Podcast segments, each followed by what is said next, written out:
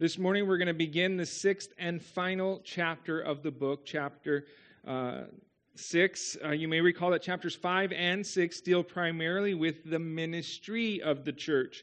Paul has been bringing up different people groups and how Timothy was to best minister to them, how he was to interact with them and lead these various groups. We looked at the general population of the church, how Paul instructed Timothy to treat older men as fathers, and younger uh, men as brothers, older women as mothers, and younger women as sisters in the Lord with all purity. Then Paul turned his attention to the widows in the church and gave Timothy instruction on how to best minister to them. Then at the end of chapter 5, Paul spoke about the elders in the church and how they were to be treated within uh, the church ministry. Today, in our text, we're going to take a look at two more groups of people that Timothy will have to have a plan for in ministering to and directing them in the ways of the Lord. Our text is going to be 1 Timothy chapter 6 verses 1 through 10, and the title of our study is going to be Godliness with Contentment. Godliness with Contentment. Will you all please rise to your feet in honor of God and his holy word? I'm going to read through our text from my Bible. I want to encourage you all to do your best to follow along in your own Bible. Paul writes to his son in the faith, Timothy, the following, beginning in chapter 6, verse 1. Let as many bondservants as are under the yoke count their own masters worthy of all honor, so that the name of God and his doctrine may not be blasphemed. And those who have believing masters, let them not despise them because they are brethren, but rather serve them because those who are benefited are believers and beloved. Teach and exhort these things. If anyone teaches otherwise and does not consent to wholesome words, even the words of our Lord Jesus Christ, and to the doctrine which accords with godliness, he is proud, knowing nothing, but is obsessed with disputes and arguments over words from which come envy, strife, reviling, evil suspicions, useless wranglings of men of corrupt minds and destitute of the truth, who suppose that godliness is a means of gain. From such withdraw yourself. Verse 6. Now, godliness with contentment is great gain. For we brought nothing into this world, and it is certain we can carry nothing out. And having food and clothing, with these we shall be content. But those who desire to be rich fall into temptation and a snare, and into many foolish and harmful lusts, which drown men in destruction and perdition. For the love of money is a root of all kinds of evil, for which some have strayed from the faith in their greediness and pierced themselves through with many sorrows. That's the word of the Lord for us today. Let's pray. Father, we thank you for this morning, the opportunity that we have to once again gather in this place once again open up your Bible and once again just allow your word to speak to us. Lord, to allow your word to mold us and shape us more and more into the image of your Son, Jesus Christ, our Savior. And so, Lord, we ask that as we uh, read and, and study and apply your word today, Lord, that your word uh, would go forth in power. Lord, that it would uh, reap a harvest in the hearts and lives of your people. And so, Lord, we give you this time. We give you our service. Um, and we ask for your continued presence and your blessings. In Jesus' name we ask. Amen. Amen. You may have a seat. Well, a simple reading from our text lets us know that we are going to be looking at two more groups of people this morning. In the first two verses, Paul brings up bond servants and how they are to interact with their masters. And then in verses 3 through 10, Paul once again brings up the false teachers Timothy is going to have to deal with who have infiltrated the church. So let's take a look at this first section dealing with bond servants and their relationships to their masters. Again, in verses 1 and 2, it says, Let as many bond servants as are under the yoke count their own masters worthy of all honor so that the name of God and his doctrine may not be blasphemed. And those who have believing masters, let them not despise them because they are brethren, but rather serve them because those who are benefited are believers and beloved. Teach and exhort these things. So Paul brings up a very prominent group of people within what was known as the Roman Empire bond servants, or your translation may simply read slaves. It's been said that more than half the population of the Roman Empire were slaves during the first century. Many of these people were educated and cultured, but legally they were not considered persons, they were property of their masters. Slavery during the Roman Empire was more economic than racially motivated. People usually became slaves as a result of war or poverty. You could even tr- make yourself, sell yourself as a slave for a certain amount of time to uh, in, pay off certain debts that you uh, could carry. And so there were a lot of slaves uh, during this time. And the gospel message of salvation and freedom in Christ appealed to the slaves, and many of them became believers. When slaves were able to get away from their household duties, they would fellowship in local churches where being a slave was not considered a handicap, uh, a handicap of some sort. For in the gospel there is neither Jew nor Greek, there is neither slave nor free, there is neither male nor female, for you are all one in Christ Jesus, according to Galatians chapter 3, verse 28. And because there were many slaves during that day, and because they were part of the normal culture of that day, Paul often wrote about them and how they were to be treated, how they were to live their lives as followers of Christ. In 1 Corinthians, he exhorted slaves to be content with their status, not to be overly concerned about it, but if an opportunity presented itself to be made free, that they should, in fact, take it. Uh, in Colossians, he wrote, Bondservants, obey in all things your masters according to the flesh, not with eye service as men pleasers, but in sincerity of heart, fearing God. And whatever you do, do it heartily as to the Lord and not to men. In Ephesians, he wrote similarly, saying, Bondservants, be obedient to those who are your masters according to the flesh, with fear and trembling, in sincerity of heart as to Christ not with eye service as men pleasers, but as bondservants of Christ, doing the will of God from the heart with good will, doing service as to the Lord and not to men. You know, there's even an entire letter in the Bible that's written about a runaway slave named Onesimus. Um, and Paul writes to his owner, Philemon, asking him to receive him back, no longer as a slave, but more than a slave, a beloved brother in the Lord. Okay? And so we can see throughout Paul's writings that he had a lot to say about bond servants or slaves. And as he writes to Timothy, he once again brings them up and instructs Timothy on what he needs to teach them as slaves. In his writing here to Timothy, it is plain to see that Paul has two different types of situations in mind here.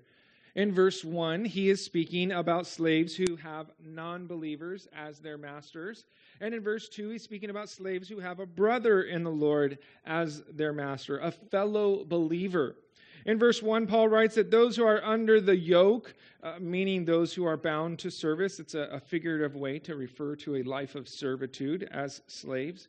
Those who are under the yoke are to count their own masters worthy of all honor. The word honor here carries with it the idea of respect or reverence, to esteem someone highly.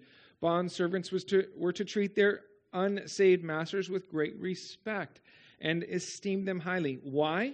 Well, Paul tells us why, right? In the rest of verse 1, he writes, So that the name of God and his doctrine may not be blasphemed. When it speaks of the name of God, it's referring to the reputation of God, the character of God.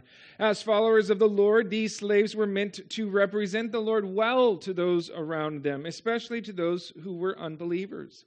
If a slave claimed to be a follower of the Lord and one who adhered to the doctrine of Christ, yet was lazy or disobedient or bitter or uh, easily angered or simply showed a dissatisfaction with their life in general, it had the potential to cause their masters to not want to have anything to do with Christ.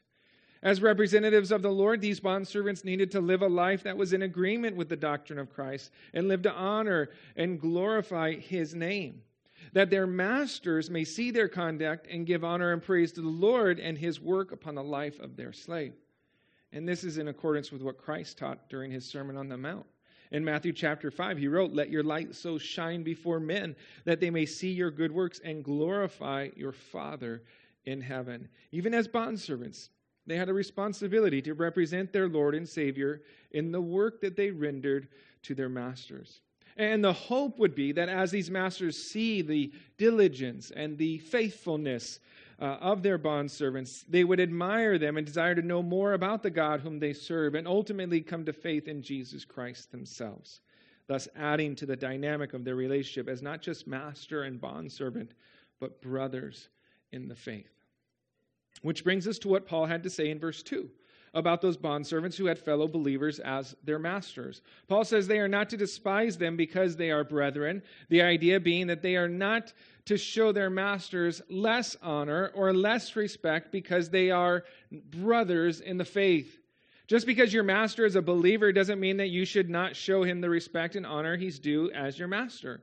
Instead, Paul tells Timothy to instruct bondservants with believers as masters to serve them all the more because they are your brother in the faith and they will benefit from your great service. You would be bringing blessing and honor and a benefit to a fellow believer in the Lord, one whom you love as a fellow follower of Christ. The scriptures instruct us to love one another. Jesus said that it would be our love for one another that would distinguish us as his followers, that all would know we are his disciples by our love for one another. And this obviously still applies in the bondservant master relationship. There is to be a mutual love for one another as disciples of Christ. And so, as you serve your brother in the Lord, you bring blessing and benefits to him, thus pouring into the body of Christ that you are a part of. In a way, there's a benefit that comes to you in and through your service. As you bless your master, the body of Christ is blessed, and because you're part of the body of Christ, you get to share in the blessing that you help to provide. Now, we don't have uh, bond servants and, and, slaves nowadays, so how does this apply to us? Right? Um, how do these commands regarding bond servants and masters uh, fit into today's world? Well, much of what is said within the scriptures pertaining to the master servant relationship can be equated to our employer employee relationships that we experience today. Okay? If you are an employee and your employer is an unbeliever, well, you should respect and honor your employer by working hard and representing Christ well in the work that you provide. In the book of Colossians, we're told that whatever we do in word or deed, we are to do all in the name of the Lord Jesus. We must remember that even in our workplace, we are working as unto the Lord. We are serving our Lord and representing Him in the service we provide our employer.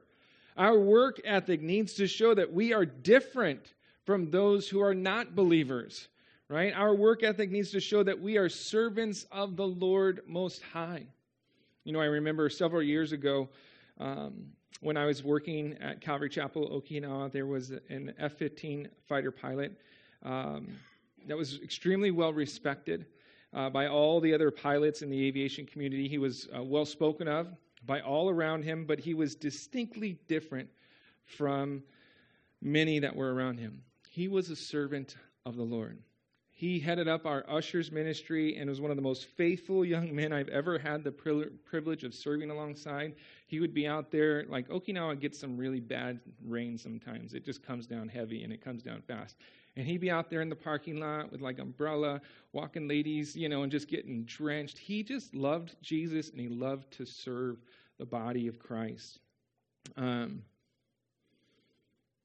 he didn't. He loved Jesus, and he didn't engage in a lot of the um, after our revelry that's often associated with the aviation community, whether that's right or not, um, the um, stigma that is.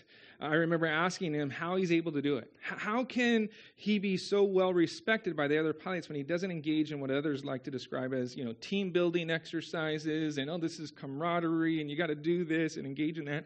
And he said it was because of his work ethic. He worked harder than everyone else there. He outperformed them all, and so they couldn't say anything negative about him not engaging in the activities that others were expected to engage in. Because of his work ethic, he could stand upon his convictions and not engage in activities that would bring reproach upon his Lord and Savior, and it served him quite well. Uh, last I heard, he had continued his success.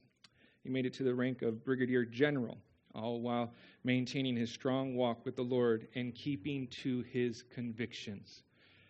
We need to have a strong work ethic as Christians that sets us apart from those who aren't Christians. Okay, a Christian employee should be the best kind of employee around. Okay? We need to have this mindset so that we can be an example to our unbelieving bosses and, fo- and fellow employees, that we may make Christ more attractive to those around us. And hopefully, through our good works, people will see Christ in us. They will desire what we have. Now, if you are an employee of another Christian brother or sister in the Lord, you need to make sure that the, you treat them with as much honor and respect as possible. You need to work hard for them that your service may bring blessings and benefits to them. Unfortunately, this is almost always uh, not the case when it comes to working for other Christians. Far too often, you hear stories of Christian employees trying to take advantage of their Christian bosses, thinking they should receive special treatment and leniency because they are both believers in the Lord. They show up late to work and expect their bosses not to make a big deal about it, or they slack off and make unreasonable requests for time off and, and they want preferential treatment. This is not how it should be. If your boss is a believer that doesn't give you the, that does not give you the right to slack off or to make him expect less from you simply because you are a brother or a sister in the Lord. The opposite is true. Because you are a brother or a sister in the Lord, they should expect you to excel in work, to give your all, that you would work as unto the Lord for them, that they that the both of you may reap the benefits that come with a great work environment. As Christian employees, we should bring honor and blessing to our employers. We should be the best employees around. And this is especially true when working for a fellow believer. Galatians states, therefore, as we have opportunity, let us do good to all. But then he says, especially to those who are of the household of faith. As Christian workers, we should always look to do good, but especially when it comes to working and serving our fellow brothers and sisters in the Lord. God deserves our best, and we ought to honor him and the service we offer to one another. The end of verse 2 states, Teach and exhort these things. Bible scholars are divided on whether or not this exhortation is supposed to be connected to what Paul just stated in verses 1 and 2 or what follows in verses 3 and on. This phraseology is reoccurring throughout this letter. In chapter 4, Paul wrote, These things command and teach. In chapter 5, he wrote, And these things command that they may be blameless. Here in chapter 6, it's teach and exhort these things. Okay, whether it applies to the previous verses or the next verses really doesn't matter all that much. Everything that he writes is stuff that needed to be shared with the body there in Ephesus. It all needed to be taught. The church needed to be exhorted in all of these things. Let's move on to this next group Paul has words for. It is a familiar group that Paul has mentioned a few times already. Read with me verses 3 through 5. He says, If anyone teaches otherwise, and does not consent to wholesome words, even the words of our Lord Jesus Christ, and to the doctrine which accords with godliness. He is proud, knowing nothing, but is obsessed with disputes and arguments over words from which come envy, strife, reviling, evil suspicions, useless wranglings of men of corrupt minds and destitute of the truth, who suppose that godliness is a means of gain. From such withdraw yourself. Once again, Paul brings to Timothy's attention those who are causing some big problems there in Ephesus, the false teachers. Paul opened up his letter addressing the work of these false teachers, and the reason Timothy was even left behind there in Ephesus to pastor the church he wrote, As I urged you when I went to Macedonia, remain in Ephesus, that you may charge some that they teach no other doctrine, nor give heed to fables and endless genealogies which cause disputes rather than godly edification which is in faith. This was the main reason Timothy stayed behind in Ephesus, to confront these false teachers that were spreading their poison amongst the church body. Paul once again has similar exhortations to Timothy regarding these false teachers. And the first thing Timothy needs to do is to be able to identify who it is that should be considered a false teacher, one deserving of this sort of special attention from Timothy. And so Paul gives Timothy three ways to identify a false teacher. Number one, Paul says that they will teach otherwise. Now, the phrase teach otherwise is actually one word in the Greek. It's a long word. I'm going to attempt it, but I'll probably butcher it. It's the word heterodidaskaleo. Heterodidaskaleo. It's a compound word. Heteros means other or different. Didaskaleo means to teach. It means to teach something different, to teach a different kind of teaching than what has been received.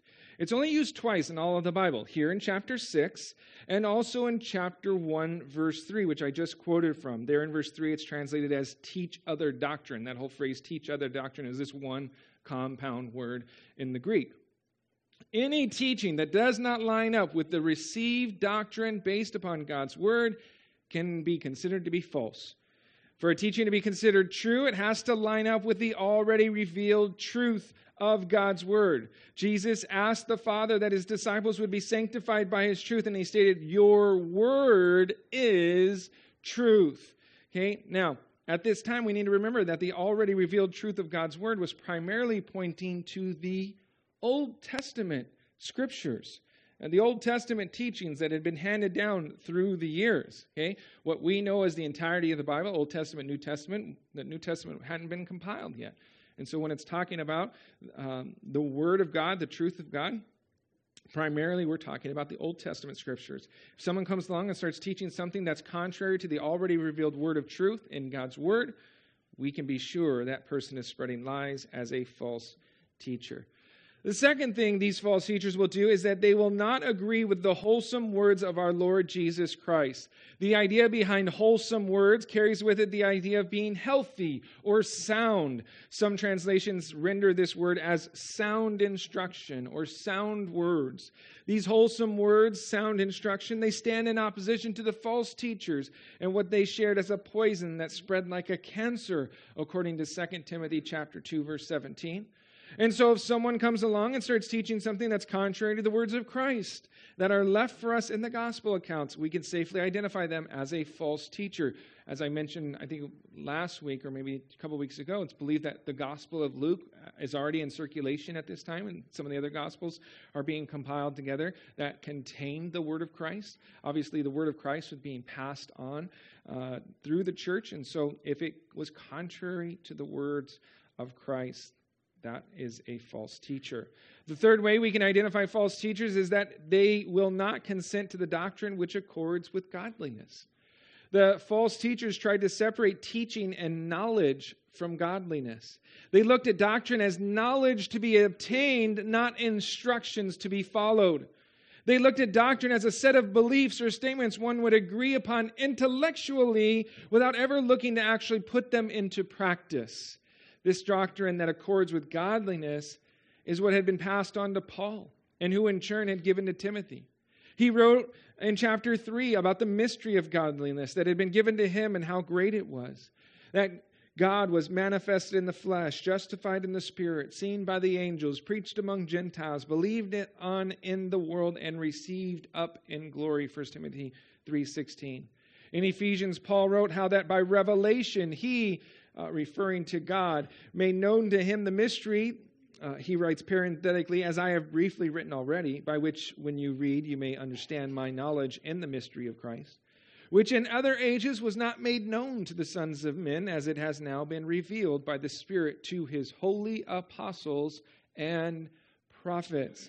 So, not only did these false teachers share things that were contrary to the Old Testament and to the words of Christ, they also were not in accord with the doctrine of godliness that had been passed along to Paul and the other apostles.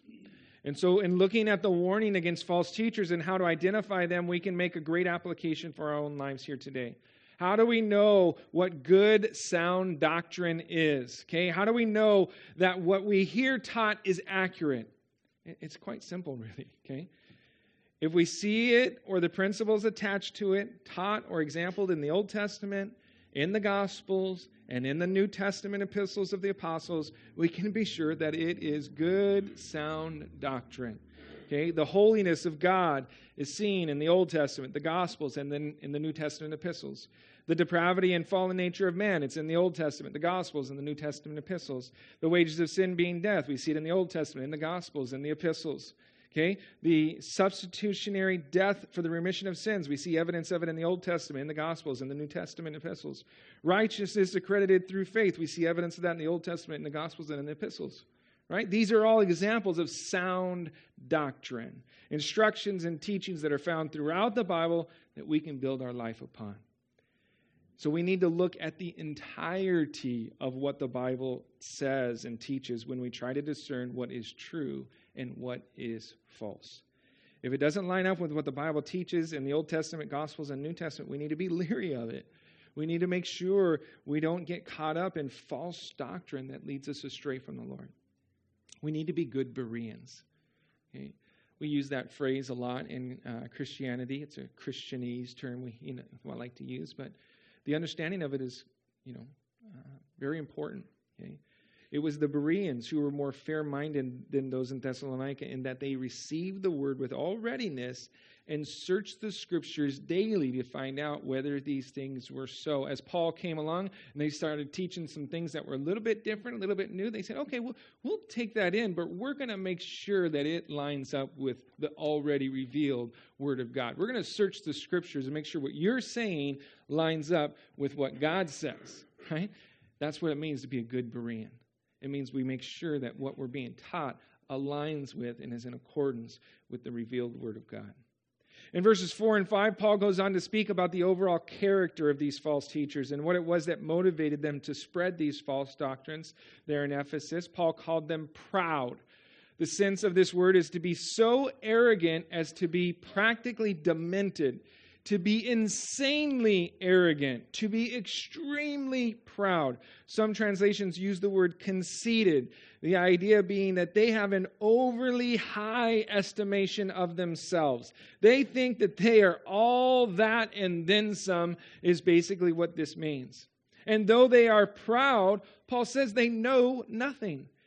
They, they think they know everything, but by their actions, they prove that they really know nothing.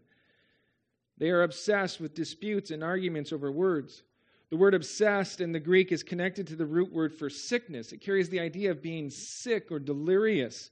It's used metaphorically here to describe how these false teachers have a sickly longing for disputes and arguments over words. They enjoy fighting over words and meanings of certain words, and they build entire doctrines off the meaning of certain words that are stripped from their context. I've come across people like this before who are so obsessed with arguing over doctrine that it that is um, that it comes across as um, some sort of sick longing that they have to make themselves look superior or to look more intellectual than others. They love to argue with people and make it seem like they are the only ones that know the truth, and that if we would simply agree with them, then we could be part of their group. It's really sad to see within the body of Christ. These sorts of people who focus upon dividing the body of Christ rather than bringing it together. They come off very abrasive, very harsh, and they want to make you feel inferior to them because you don't believe exactly as they do and you don't adhere to their interpretation of things. Paul lists here a number of the results that come from this kind of obsession with arguing over words.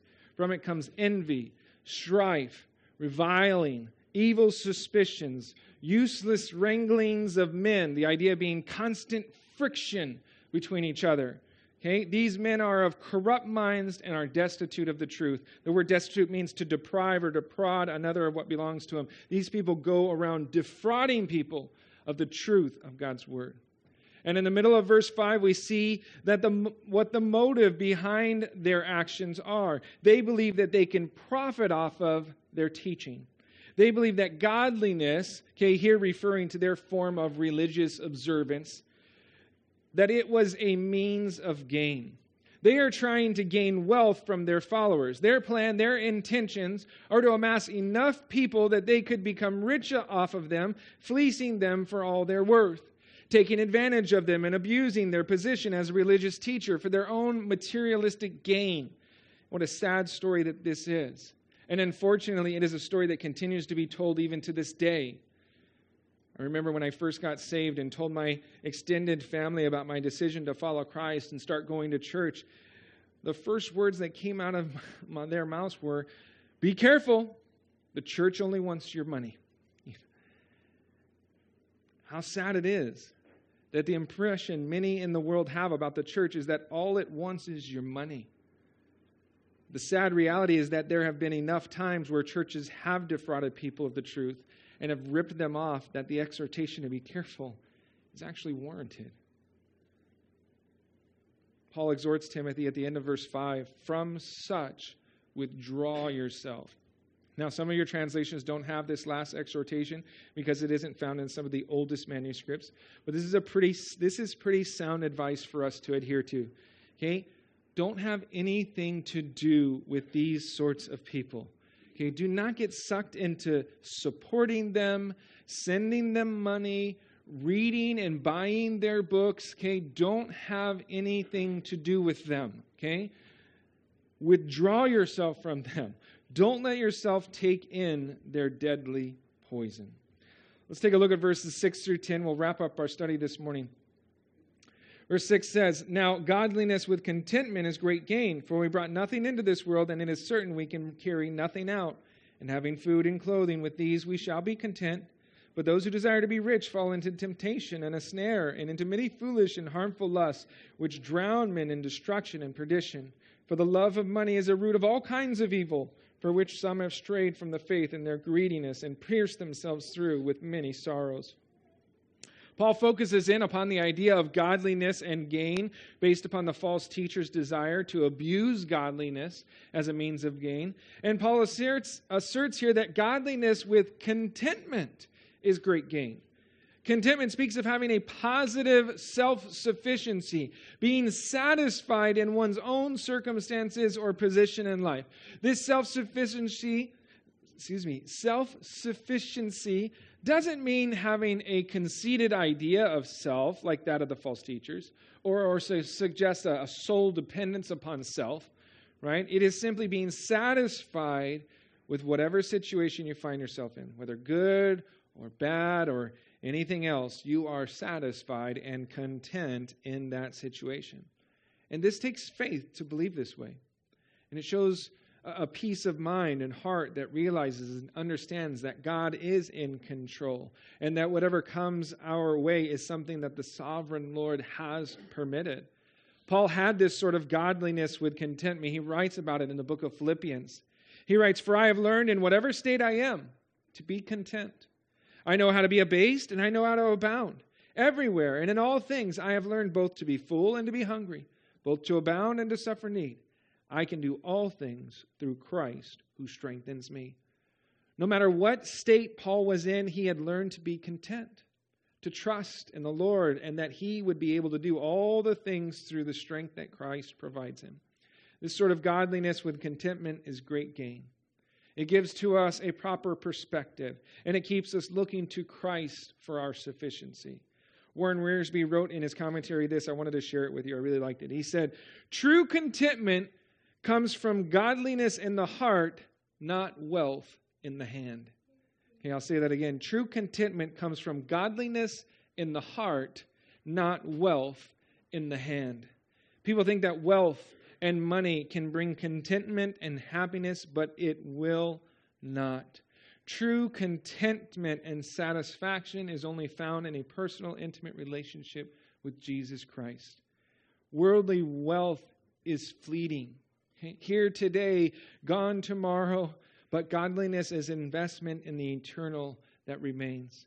Paul writes that we brought nothing into this world, and it is certain we can carry nothing out.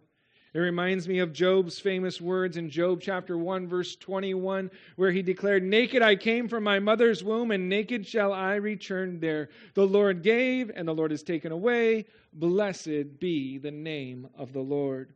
Even the preacher in Ecclesiastes states, As he came from his mother's womb, naked shall he return, to go as he came, and he shall take nothing from his labor which he may carry away in his hand. Listen, you don't get to take anything with you okay, uh, of the material investments that you make when you die. When it's all said and done, all that you've worked for in that realm won't go with you. Okay?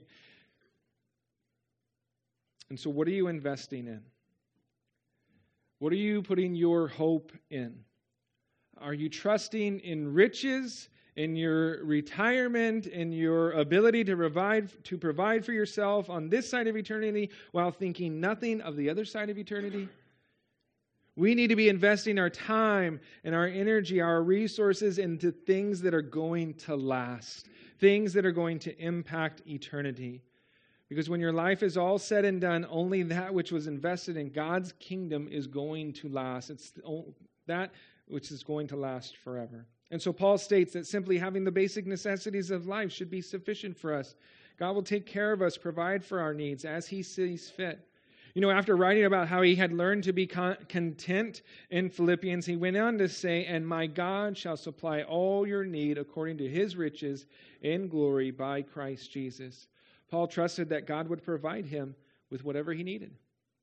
And so if he was in a situation where he didn't have something, Paul believed that he didn't need it. Because if he needed it, God would have given it to him. What a great outlook on life, okay? If you don't have it, you don't need it. Otherwise, God would have provided it for you. God knows how to take care of the needs of his people. In verses 9 and 10, Paul warns Timothy of the temptation that comes with desiring to be rich. They fall into many foolish and harmful lusts which drown men in destruction and perdition. Those who seek after riches never have enough. They will continue to lust after more and more because riches do not satisfy. Okay? They only create an insatiable longing for more and more riches. And men become overwhelmed with seeking after more and more riches to the destruction of their very lives. He writes in verse 10 For the love of money is a root of all kinds of evil, for which some have strayed from the faith in their greediness and pierced themselves through with many sorrows. This is one of the most commonly misquoted verses in the Bible. Uh, many will say that money is the root of all evil, and that's not what it says. Okay? Or some may say the love of money is the root of all evil, but that's not what it says either. Okay? It is the love of money that is a root of all kinds of evil. Okay? There are many roots of all sorts of different forms of evil. Okay? The love of money is simply one of them. Money itself is amoral. Okay? It isn't evil, it isn't good. Okay? It is a tool. Okay? It is what you do with the money that ultimately determines whether you use it for good or you use it for evil. The basic idea is that it that's being taught here regarding money is that if you love it, you will inevitably be led by it, and it will lead you into all sorts of evil. You can't love money and serve God at the same time. Jesus said, No one can serve two masters, for either he will hate the one and love the other, or else he'll be loyal to the one and despise the other. You cannot serve God and mammon. Mammon is the Aramaic word for riches, okay? You cannot serve God and riches at the same time. You must choose whom you will serve, whether it be God or money. But you cannot serve both. Having money or having riches isn't an evil thing. It's okay to have money. I would say it's even okay to build wealth. The problem comes when we pursue wealth instead of pursuing the Lord. Right? We need to be content with what God provides and trust in Him, not in our riches. You know, a simple way to think of it is this having money is fine as long as your money doesn't have you. Okay?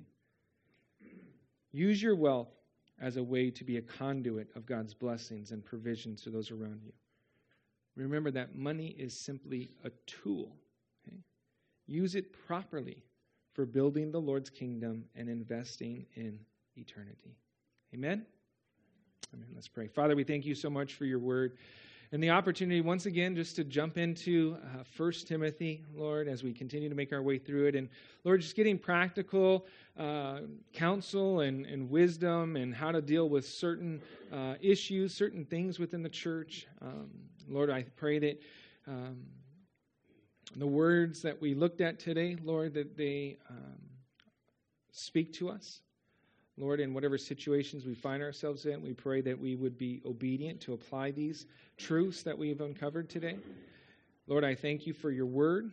I thank you that we can build our lives upon it, that it is a sure foundation. And Lord, I thank you uh, that you do provide for us. You do take care of us, Lord, that godliness with contentment is great gain. Lord, that we would just trust in you and your provision in our lives. Lord, that we wouldn't seek after the things of this world, but we would seek after you and pour our energy and efforts into building your kingdom, not our own. I pray this all in Jesus' name. Amen.